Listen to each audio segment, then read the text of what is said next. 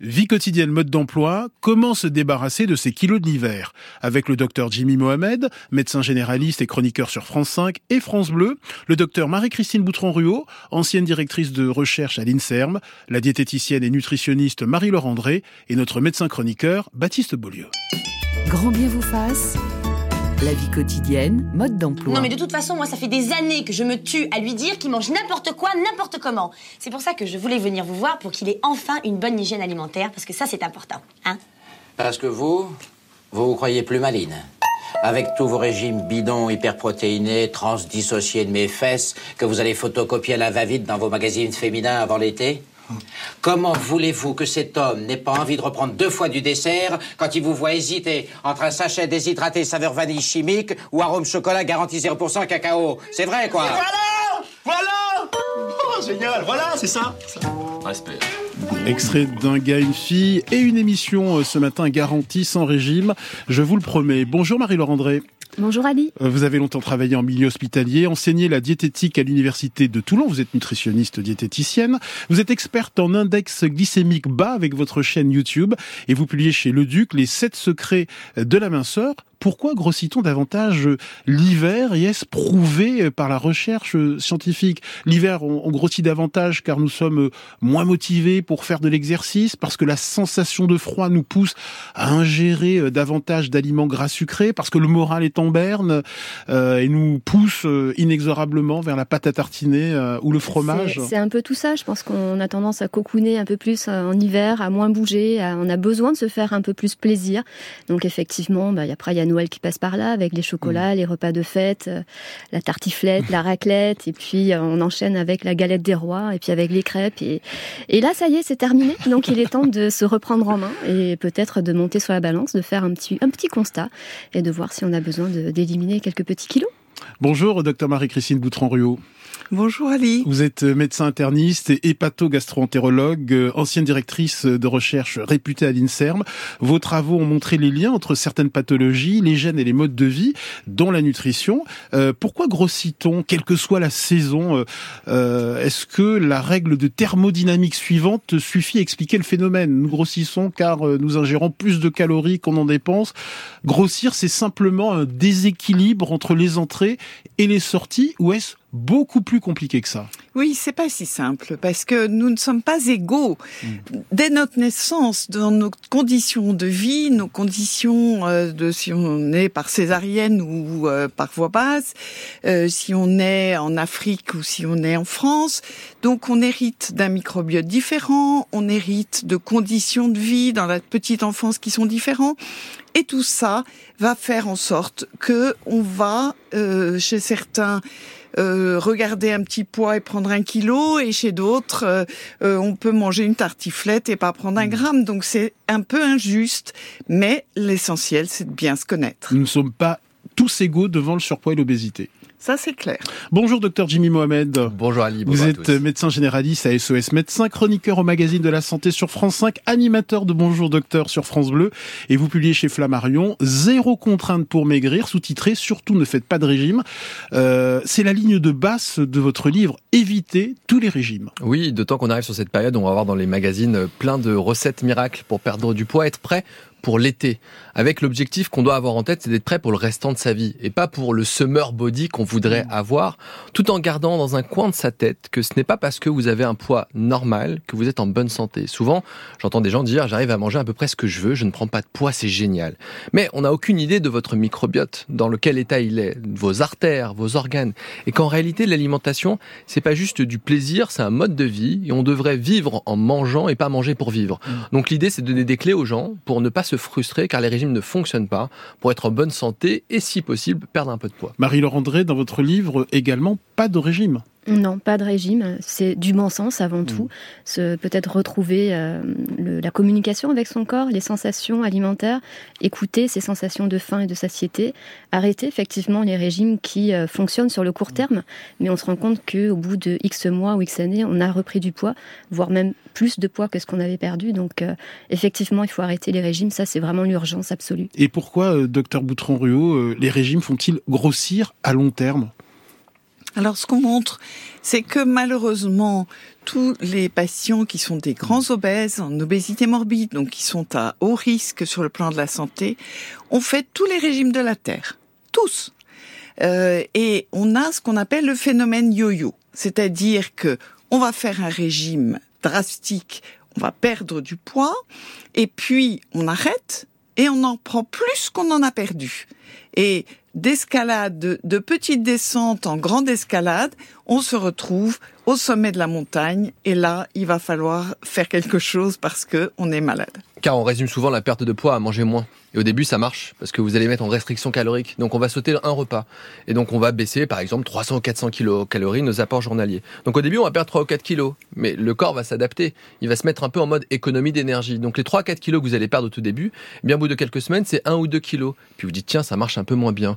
Et puis, au bout d'un moment, ça ne marche plus. Tout ce que vous allez ingurgiter, vous allez le stocker. Et donc, vous allez perdre la motivation. Et au bout de 2 ou 3 mois, vous allez craquer. Vous allez reprendre vos habitudes alimentaires, puisque à quoi bon? Finalement, ça ne marche pas.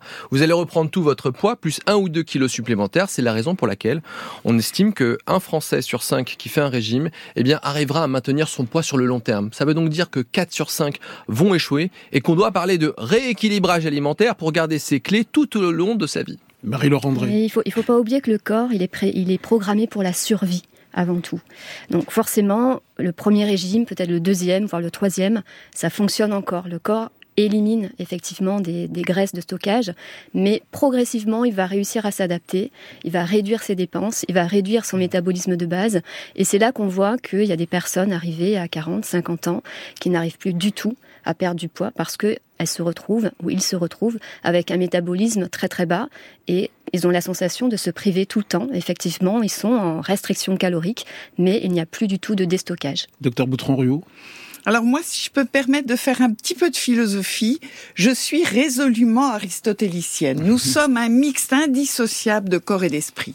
Et très souvent, on a le cerveau qui est valorisé et qui marche en avant, et le corps qui rame derrière. Et les régimes, c'est aussi une façon de maltraiter son corps. C'est-à-dire, on l'a maltraité en lui faisant manger un peu n'importe quoi, et puis après, on le punit en le, le, le, mettant en restriction. Et tout ça fait que on sépare finalement notre esprit de notre corps, les informations passent mal, et donc la maladie s'installe entre mmh. les deux. Et docteur Mohamed, vous le, vous le dites hein, dans, vos, dans votre livre, si l'on souhaite perdre du poids, il va falloir être patient et surtout bienveillant avec soi. Oui, complètement être indulgent avec soi-même. C'est vrai que par exemple dans la vie d'une femme, elle va connaître, connaître plein de bouleversements, notamment hormonaux, qui vont avoir une influence sur le poids. Il y a une inégalité entre les hommes et les mmh. femmes. Il va y avoir la puberté, la contraception, peut-être des enfants, le postpartum et puis la ménopause. Et puis, il faut garder dans un coin de sa tête que le kilo qu'on a pris, c'est 10, 15, 20, en général, il s'installe sur des années, parfois même des dizaines d'années. Et on voudrait, en six mois ou un an, tout balayer d'un revers de main. Donc ça ne marche pas. Pourquoi le poids qu'on a mis 15 ans à prendre, on devrait le perdre en 6 mois? C'est illusoire. Et donc, on fixe souvent un objectif assez raisonnable de 5% de perte de poids à 6 mois. 5%, vous allez me dire, c'est très peu. Mais si vous faites 80 kilos et que vous perdez réellement 5% de graisse, pas d'eau, et de muscles. Car souvent dans les régimes très rapides, au début, ce qui marche, c'est la perte de poids et la perte de muscles. Si vous perdez réellement 4 kilos de graisse, eh bien c'est 4 kilos en moins sur vos articulations. C'est 4 kilos en moins au niveau de vos artères. C'est très certainement un peu moins de cholestérol, c'est peut-être un peu moins de diabète, et donc c'est une vie en meilleure santé, et ça vous mettra dans une dynamique où cette perte de poids, elle pourra s'installer dans le temps. Même si, encore une fois, on n'est pas tous égaux, il y a le microbiote, il y a la génétique, il y a le sommeil, il y a ce qu'on boit, ce qu'on fume, ce qu'on respire, et donc c'est pas simplement une recette miracle qu'on pourrait appliquer avec des recettes un peu toutes faites. Marie-Laure André. Oui, alors il faut pas oublier que quand on est dans l'esprit on, est dans l'esprit restriction. Et la restriction, forcément, ça entraîne toujours des, frustrations. Effectivement, il y a une espèce de maltraitance dans tout ça parce que on s'empêche de manger ce qu'on veut, parce qu'on se restreint en quantité. Et il faut pas oublier que on se bat contre son corps à ce moment-là. On ne peut pas gagner une bataille contre soi-même. Donc peut-être que en réfléchissant de façon différente, en agissant différemment envers son corps, en ayant un peu plus de patience, effectivement, un peu plus de, de bienveillance bienveillance, en mangeant peut-être de façon différente, un peu plus équilibrée, eh bien, on peut retrouver la communication avec son corps et, et notre corps nous le rend vraiment bien. Euh, quand on est vraiment dans cet esprit-là, ça fonctionne beaucoup mieux. Euh, docteur Boutron-Ruot, euh, au-delà des raisons esthétiques, pourquoi faut-il éviter d'être en surpoids et en situation d'obésité? Pourquoi, par exemple, l'excès de graisse viscérale est délétère pour la santé? Alors on a montré qu'il il y a un certain nombre de médiateurs qui sont issus justement de ces cellules de la graisse viscérale et qui vont entraîner une inflammation chronique de l'organisme, ce qui fait que on va avoir un organisme chroniquement en, surchauffe quelque part.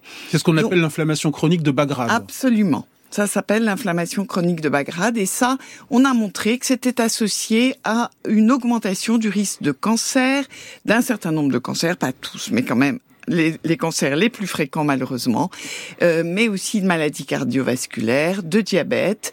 Et donc, euh, de nouveau, enfin moi je, rejoins ce que ce qu'ont dit mes, mes confrères et consoeurs.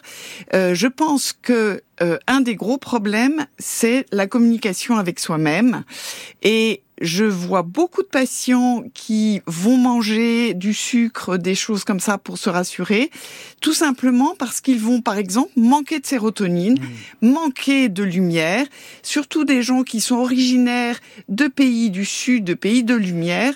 Eh bien, je leur explique que quelquefois, il vaut mieux aller marcher mmh. dehors ou aller s'offrir une lampe de luminothérapie plutôt que le soir d'être absolument addict au sucre. Docteur Mohamed. Surtout qu'on oublie que la graisse, c'est un organe à part entière. On parle du cœur, du cerveau, du foie, des reins. Mais la graisse, c'est un organe en réalité. Et quand on parle de perte de poids, moi, je vous parle pas de critères esthétiques. J'en ai strictement rien à faire que vous ayez des abdominaux, des gros biceps. Si vous en avez, grand bien vous fasse.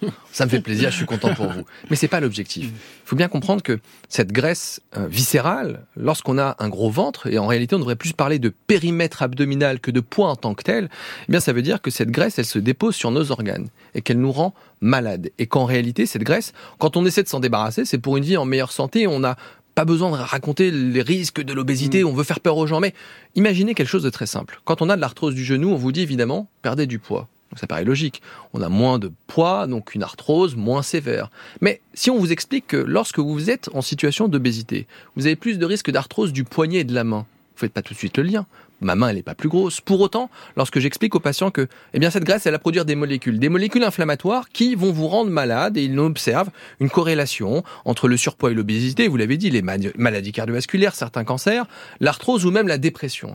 Eh bien on doit se rendre compte qu'en fait cette perte de poids elle est essentielle à notre vie en bonne santé sans injonction parce qu'on est dans une période sur les réseaux sociaux où on culpabilise les gens, le corps est mis en avant, on a plein de filtres et donc on se dit mais mince, c'est ça ma vie mais non.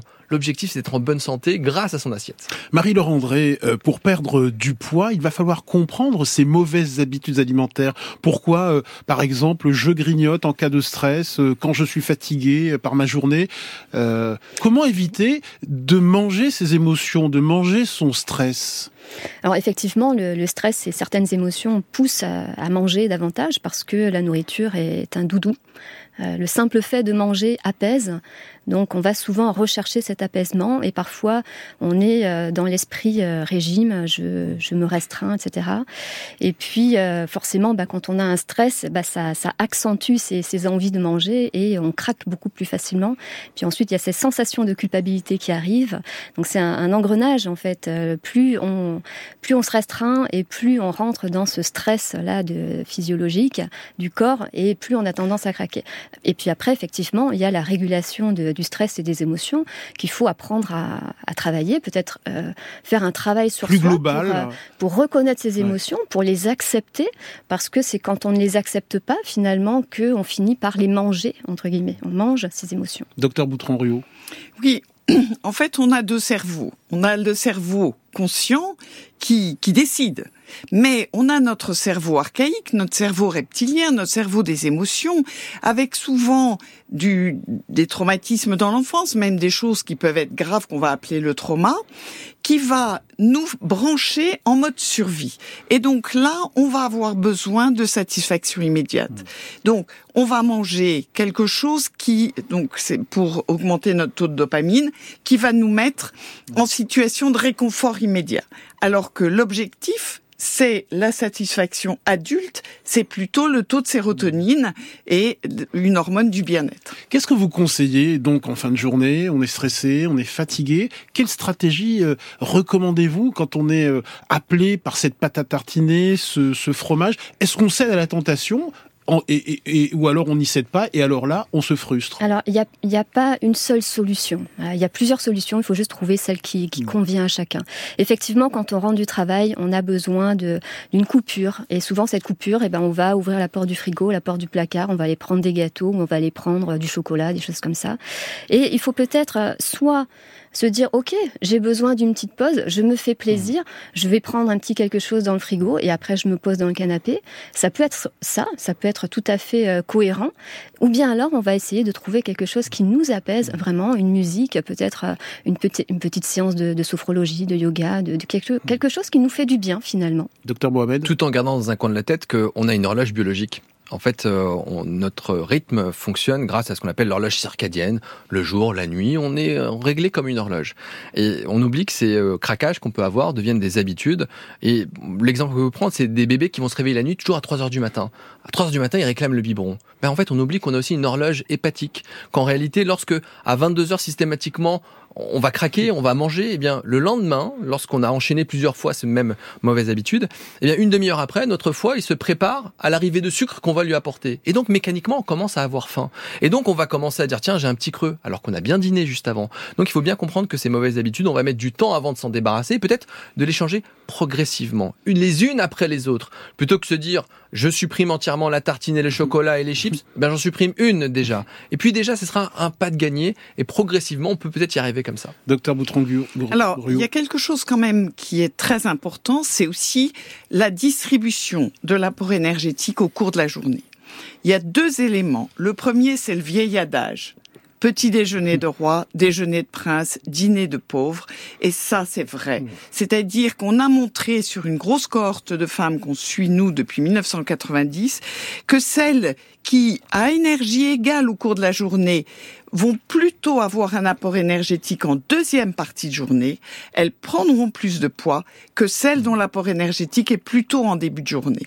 Ça, c'est un premier point. Et puis, ce qu'on a montré aussi, c'est que fractionner son apport alimentaire, de façon à ne pas se retrouver dans des rythmes d'hypo et ensuite d'hyperglycémie, puisque en fait, on a été en hypo, donc on va avoir ce que les anglo-saxons appellent le craving, c'est-à-dire qu'il va falloir à tout prix qu'on mange vite. C'est le fameux coup de pompe de 11 heures du matin, voilà. par exemple. Et eh bien donc, le principe de faire des petites collations avec, par exemple, quelques amandes ou un petit morceau de pain complet et de fromage ou un yaourt.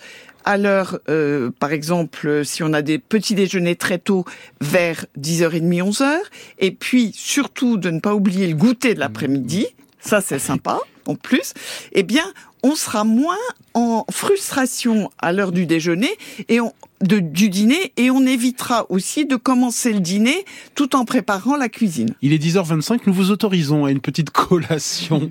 Euh, Marie-Laure André. Alors, moi je suis assez d'accord avec euh, ce que vient de dire Marie-Christine, mais euh, ce qu'il faut savoir, c'est qu'on est tous différents. Il y a des personnes, effectivement, à qui ça va très bien correspondre d'avoir un, rythme avec un petit déjeuner euh, bien complet, avec un déjeuner, avec même une collation euh, qui est souvent intéressante euh, dans l'après-midi et un dîner. Il y a d'autres personnes qui vont vraiment trouver leur compte avec le jeûne intermittent, d'autres avec la chrononutrition. Aujourd'hui, ce qui est un petit peu difficile, c'est que on entend de tout. Alors on nous dit il faut faire ci, il faut faire ça, et on ne sait plus. Voilà, les gens, je pense qu'ils sont paumés, ils ne savent plus. Et ce qu'il faut éviter, c'est être dans la culpabilisation surtout, parce qu'en général, même si on sait ce qu'il faut faire, eh ben, on ne le fait pas mm. toujours parce qu'effectivement, il y a ce stress, il y a ces émotions, il y a plein de choses qui rentrent en compte.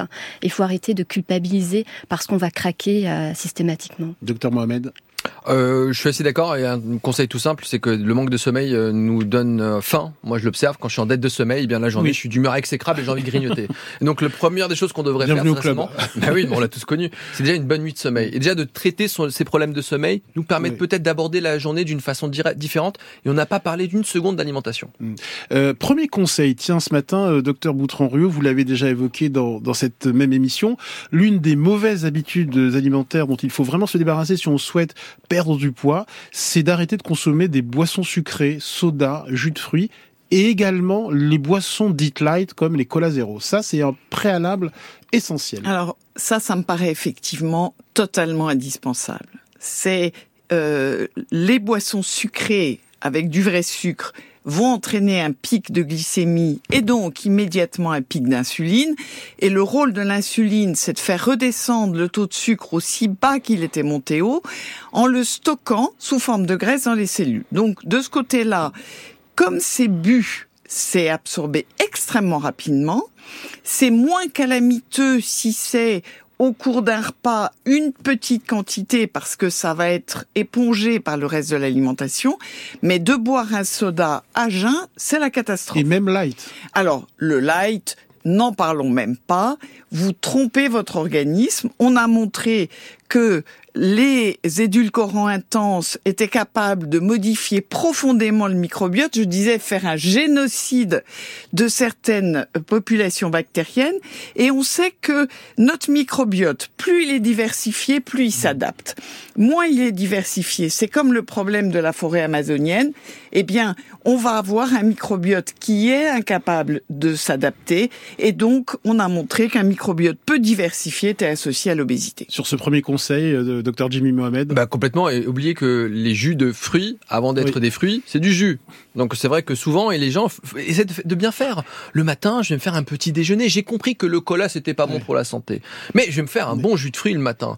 Et j'ai envie de dire, mais au lieu de prendre le jus de fruits, bah, prenez le fruit. Et le pire, c'est le smoothie, parce que quand on fait un smoothie, on met 2, 3, 4, 5 fruits, et donc on a une charge glycémique. Hein, Marie-Laure André, je parle sous votre contrôle, spécialiste de, de l'index glycémique. Oui, tout à fait. Euh, Alors après, euh, le, problème aussi, c'est que c'est sous forme liquide, donc il n'y a pas d'effet satiété comme avec un fruit qu'on va croquer. Mis à part que effectivement, en plus, dans les jus de fruits, il, manque les fibres. hein, c'est vraiment le, le sucre du fruit. Alors effectivement, il y a un petit peu de vitamine. Voilà, c'est la seule différence avec les sodas, mais ça reste une boisson sucrée. Comment perdre ses kilos de l'hiver? Et au-delà euh, C'est notre thème ce matin. Nous accueillons le docteur Annick Fonbonne. Bonjour. Bonjour. Vous êtes épidémiologiste, chercheuse à l'INSERM, membre du comité scientifique de l'étude Aubé-Piroche. Euh, Vous publiez donc une enquête épidémiologique nationale sur le surpoids et l'obésité, une enquête Odoxa Sciences Po pour la Ligue contre l'obésité. Alors, quelle est la prévalence du surpoids et de l'obésité dans notre pays, euh, docteur Fonbonne Alors l'enquête a eu lieu en 2020 Mhm. et on a trouvé euh, donc que le surpoids était aux environs de 30 et l'obésité à 17 Donc, près de 24 millions de Français sont en surpoids ou en situation d'obésité, c'est bien ça? Moi, j'ai pas vraiment fait le calcul, mais bon, ça fait Ouais. presque 50% de la population française. ouais. Et, depuis... ça doit faire un peu plus que ça. ouais. depuis 25 Enfin, c'est des adultes, effectivement. Des adultes, je parle des, adultes, je parle oui. des adultes. Depuis 25 ans, les Français grossissent de plus en plus et, et tous les territoires sont, sont inégaux. Hein. Alors il y a deux choses différentes effectivement. Il y a l'évolution. euh, on a comparé les résultats de l'enquête euh, Obépiroche 2020, donc de la Ligue contre l'obésité, avec ceux euh, d'enquête euh, Aubé-Piroche qui avaient été faites dans, de 1997 à 2012, tous les trois ans. On a donc fait une méthodologie un peu similaire, mais forcément un petit peu différente, puisque maintenant on est à l'heure d'Internet et les panels de volontaires euh, se connectent en ligne et pas par euh, questionnaire.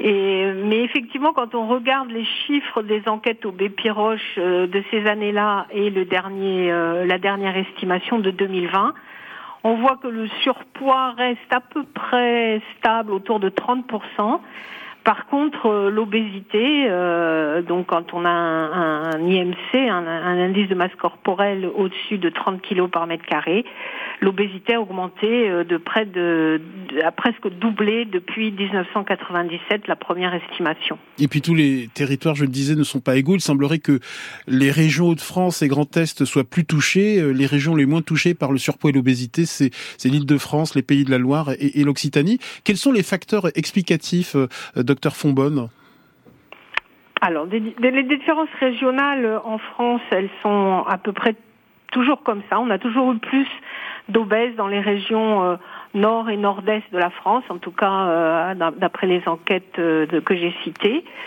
Euh, probablement, il y a un effet des traditions alimentaires, mais il y a certainement un effet assez important euh, de la précarité sociale parce qu'on sait que l'obésité est plus fréquente euh, dans les classes sociales et socio-professionnelles euh, défavorisées. Alors, d'après cette enquête, les femmes semblent nettement moins touchées par le surpoids et l'obésité que les hommes. Euh, 53 et 5 des hommes sont touchés contre 41,3 pour les femmes. Et les ouvriers, les employés sont les plus touchés. Les cadres sont également les moins touchés par le surpoids et l'obésité. Voilà, c'est ce que voilà, y a, on voit cet effet de la catégorie socio-professionnelle. Hmm. Docteur Boutron-Ruot, je rappelle que vous êtes euh, hépatogastroentérologue et chercheuse, ancienne chercheuse à l'INSERM. Alors effectivement, euh, le côté socio-économique s'explique par plusieurs choses. D'une part, un manque d'éducation. Il y a beaucoup de gens qui ne savent pas vraiment euh, qu'est-ce qui est bon de manger pour sa santé. Deuxièmement, euh, il y a le côté aussi, euh, voilà, on essaye de faire plaisir aux enfants parce qu'on n'a pas beaucoup de moyens pour leur faire plaisir autrement. Donc on leur fait plaisir dès l'enfance et on voit nous des des, des, des personnes en, vraiment en obésité morbide qui sont obèses depuis la petite enfance parce que c'était bien d'avoir un gros bébé, ça montrait qu'on avait assez de quoi le nourrir. Mmh. Voilà. Et puis euh, il y a aussi euh, le fait de manger des aliments ultra transformés. Mmh. Et ça vraiment, c'est quelque chose qui de plus en plus on montre que ces aliments ultra transformés, c'est-à-dire des aliments industriels qui ont plein d'additifs, du sucre, du sel, des choses pour les rendre attirantes, eh bien, euh, à plat égal, mmh. elles vont augmenter plus faire prendre de poids que la même tarte maison, par exemple. Marie-Laure André, diététicienne nutritionniste, sur euh, l'alimentation ultra transformée qui favorise le surpoids et l'obésité. Oui, effectivement, ce sont des, des, aliments qui contiennent beaucoup d'additifs alimentaires, des exhausteurs de goût qui, euh, qui font manger plus, des, voilà, des, des, des colorants, des, euh, des, édulcorants qui vont perturber le, le, microbiote aussi, beaucoup de sel, euh, et puis peu de fibres et peu de nutriments essentiels finalement. Donc on ne nourrit pas bien mmh. son organisme. Et puis effectivement, il y a aussi euh, pas mal d'additifs de type amidon transformé qui augmente l'index glycémique de ces aliments. Donc c'est par rassasiance, on nourrit pas bien son organisme et puis on a tendance à grignoter euh, ensuite entre les repas. Et l'une de vos recommandations, docteur Jimmy Mohamed, euh, c'est tout simplement de se mettre au fourneau Oui, parce que c'est vrai qu'on a, quand on parle d'inégalité sociale, on se dit oui, mais bien manger, ça coûte cher. Mais à l'inverse, la malbouffe, elle coûte extrêmement cher. Et c'est vrai que, alors moi, j'ai un milieu assez modeste, et la récompense à table, c'est d'avoir du cola sur la table. Et c'est d'aller au fast-food. C'était une récompense. Mais sauf que ce fast-food, de temps en temps, j'avais de mes enfants, mmh. comme tout le monde. Mais ça coûte cher. On s'en sort pour 40, 50 euros. Mais si à l'inverse, on avait, ce que j'ai trois enfants et ma femme, ça fait qu'on est cinq, donc ça, ça grimpe très vite. Mais si à l'inverse, on avait pris des plats tout simples, qu'on a cuisiné nous-mêmes, du poisson qui coûte cher en ce moment, mais ça coûte moins cher que la malbouffe. Et ces deux euros que vous avez mis dans un cola, si on les mettait de côté pour acheter un peu plus de fruits, eh bien en réalité, il faut, comme vous le dites, rééduquer les gens. Parce qu'il y a l'hérédité, on n'est pas tous égaux face à l'obésité, il y a une part importante du poids génétique, mais il y a aussi l'héritabilité, le mode de transmission qu'on va donner à nos enfants. Et donc on va éduquer nos enfants de la même manière que nous on a été éduqués. Donc il faut essayer de casser la chaîne en éduquant notamment les enfants pour peut-être que eux aussi rééduquent les parents, mais que c'est pas qu'une question de bien manger ou mal manger, tout en gardant encore une fois dans un coin de la tête que les produits ultra transformés, sur l'instant ils sont pas chers, 2, 3 euros, c'est des produits d'appel. Mmh. Mais regardez combien ça coûte au poids, au kilo, c'est très important, et en plus ils sont bourrés d'eau, donc ça gonfle et donc c'est pas nutritionnellement intéressant. Merci beaucoup, docteur Annick Fonbonne, d'être intervenu euh, dans cette émission. Alors, euh, docteur Jimmy Mohamed, pourquoi recommandez-vous de balancer sa balance? Euh... Parce qu'on a une... Alors, il y a deux éléments. Euh, on peut être obsédé par son poids et ça peut entraîner des troubles du comportement alimentaire et donc il faut être vigilant. Mais en même temps, il faut aussi surveiller son poids de temps en temps car comme on le disait, il faut bien comprendre que ce poids, on va le prendre régulièrement. Et c'est une des clés dans le maintien du poids qu'on a perdu, c'est de contrôler son poids. Mmh. Mais pas tous les jours. Pas tous les jours. Ça sert à rien, ni toutes les semaines. Mieux vaut peut-être se peser une fois par semaine ou tous les 15 jours, le matin, nu, à jeun, après être passé aux toilettes. Et notamment au même moment du cycle menstruel chez la femme, il y a des phénomènes de rétention. Et donc il y a des moments, au moment des règles, on va prendre un ou deux kilos, sauf qu'en fait c'était de l'eau. On va se culpabiliser pour rien. Donc au moins peut-être une fois par mois, au même moment, à la même heure, et ça nous donne une fourchette. Euh, Marie-Laure André, pourquoi est-il important de prendre soin de son microbiote intestinal pour perdre du poids? C'est l'une des clés.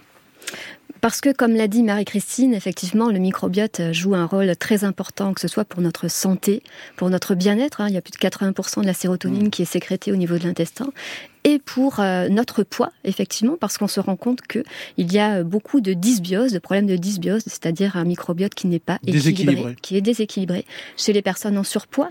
Donc il manque certaines bactéries qui jouent un rôle prépondérant dans notre santé et dans la maîtrise Alors comment chouchouter ce microbiote intestinal qui pourra peut-être euh, nous permettre de, de, perdre du poids? Alors il faut d'une part essayer de limiter ben, effectivement les aliments ultra transformés qui peuvent contenir des, des mmh. édulcorants ou d'autres substances qui perturbent le microbiote. Et puis ensuite, bah, ça passe par une alimentation saine, variée, équilibrée, à base de végétaux, à base de céréales complètes, qui vont apporter à la fois des prébiotiques, hein, qui sont des fibres intéressantes, qui vont nourrir la flore intestinale, qui vont lui permettre de se développer de façon euh, en quantité et en qualité. Et on n'oublie pas les légumineuses. Vous consacrez un chapitre euh, aux haricots, euh, Jimmy Mohamed. Bah oui, haricots blancs, lentilles, pois chiches, flageolets. Complètement une source. C'est une, c'est une ode amoureuse aux haricots dans votre livre. Complètement. Non, mais c'est vrai qu'on oublie que c'est des protéines d'origine végétale. Donc déjà, c'est une bonne source de protéines. Et vous parlez des fibres, c'est extrêmement important. Mais quand on explique aux patients que les fibres que vous allez manger dans les lentilles, dans les légumineuses,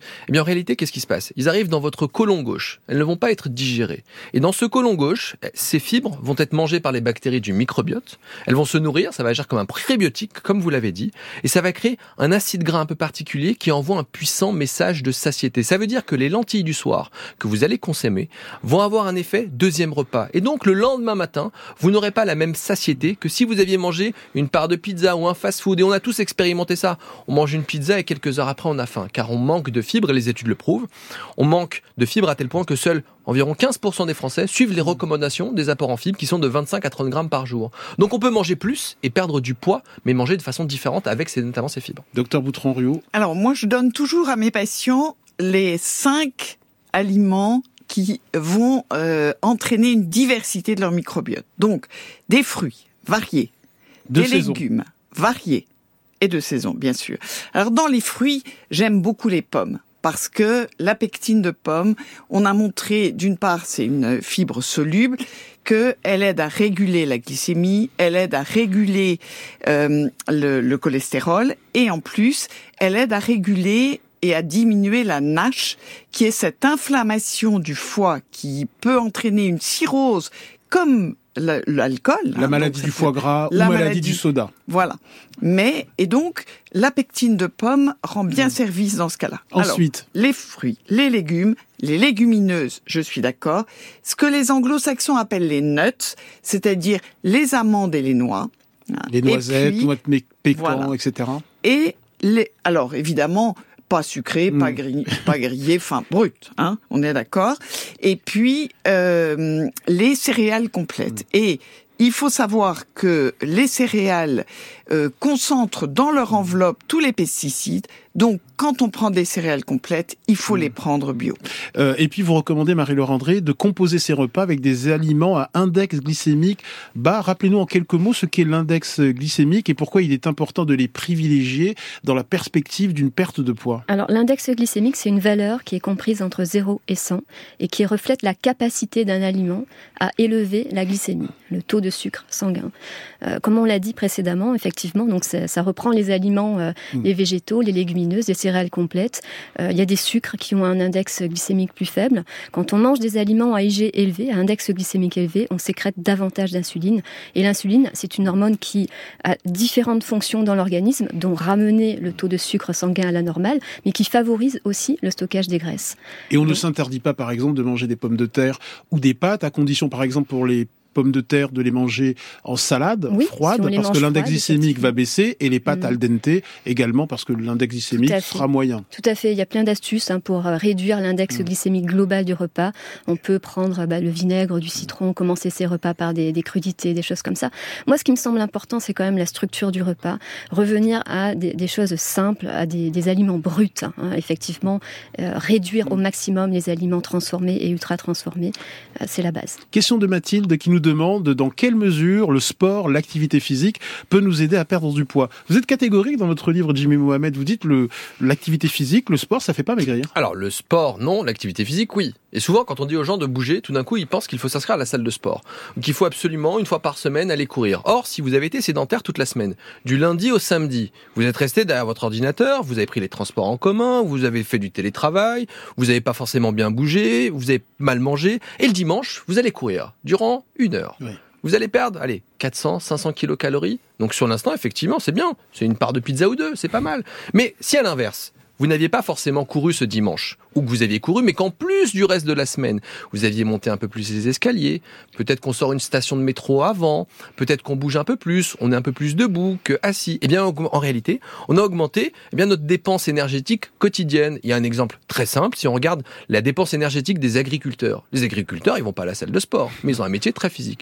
Eh bien, ils dépensent 2500 kilocalories en moyenne par jour, versus 300 pour un cadre. Ça veut donc dire qu'il faut bouger. Si vous faites du sport, c'est une bonne chose parce que ça vous protégera de nombreuses autres maladies. Mais en réalité, le prisme qui considère qu'on va perdre du poids grâce au sport, en fait, c'est un peu erroné. Marie-Laure André Alors, ce qui est important, c'est euh, bouger au quotidien, c'est lutter contre la sédentarité avant tout. Effectivement, si on passe sa journée sur une chaise ou sur un fauteuil, ça va pas fonctionner. Le corps, il va pas fonctionner de manière optimale.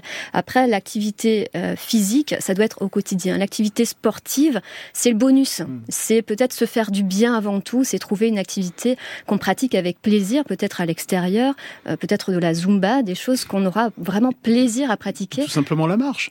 Exactement, pourquoi pas la marche, quotidienne et pourquoi pas réhabiliter la marche digestive après euh, après un repas, ça fera de toute façon baisser l'index glycémique euh, du repas. docteur Boutron-Ruot Alors, deux choses très simples. La première, rupture de sédentarité, ça veut dire quand vous êtes devant un écran toutes les 20 minutes, il faut vous lever. Juste vous lever faire le tour de votre bureau, mm. puis vous rasseoir.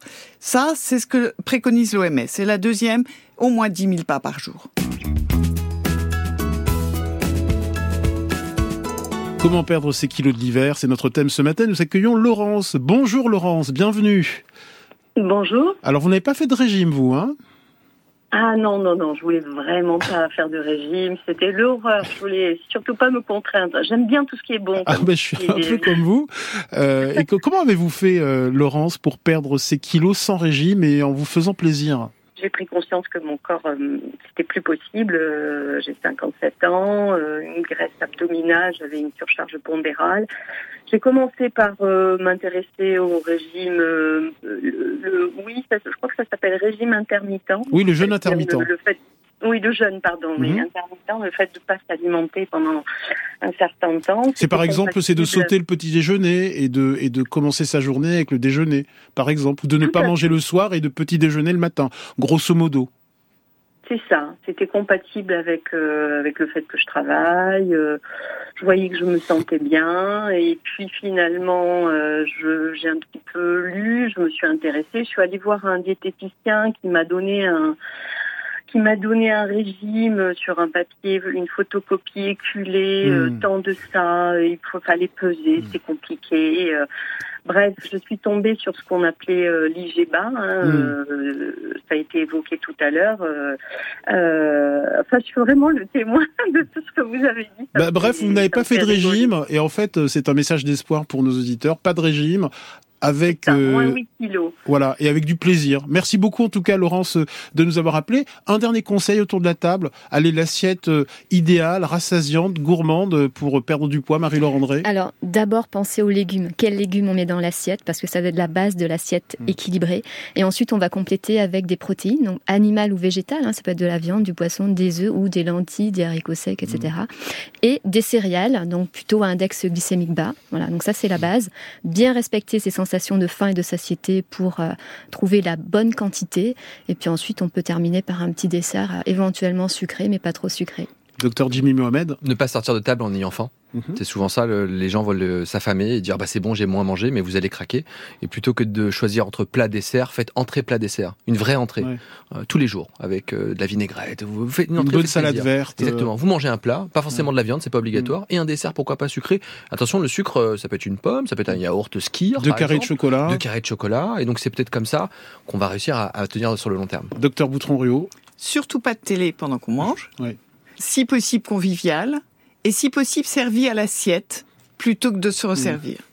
Bon, mais merci beaucoup pour tous euh, ces conseils de bon sens, au fond, euh, Jimmy Mohamed. C'est du bon sens. C'est du bon sens, mais qu'on a besoin d'expliquer aux gens. C'est ça qui est important. Une fois qu'on vous explique pourquoi il faut faire tout ça, bah, peut-être que ça rentrera. Et puis se faire plaisir quand même de temps en temps, docteur Boutron-Rio. quand même c'est essentiel. On s'interdit pas le fromage. En fait, on s'interdit pas. On s'interdit euh, rien. À part les aliments ultra transformés, les sodas, etc. À partir du moment où on cuisine soi-même, voilà, on peut perdre du poids durablement euh, en se faisant plaisir. C'est possible. Absolument.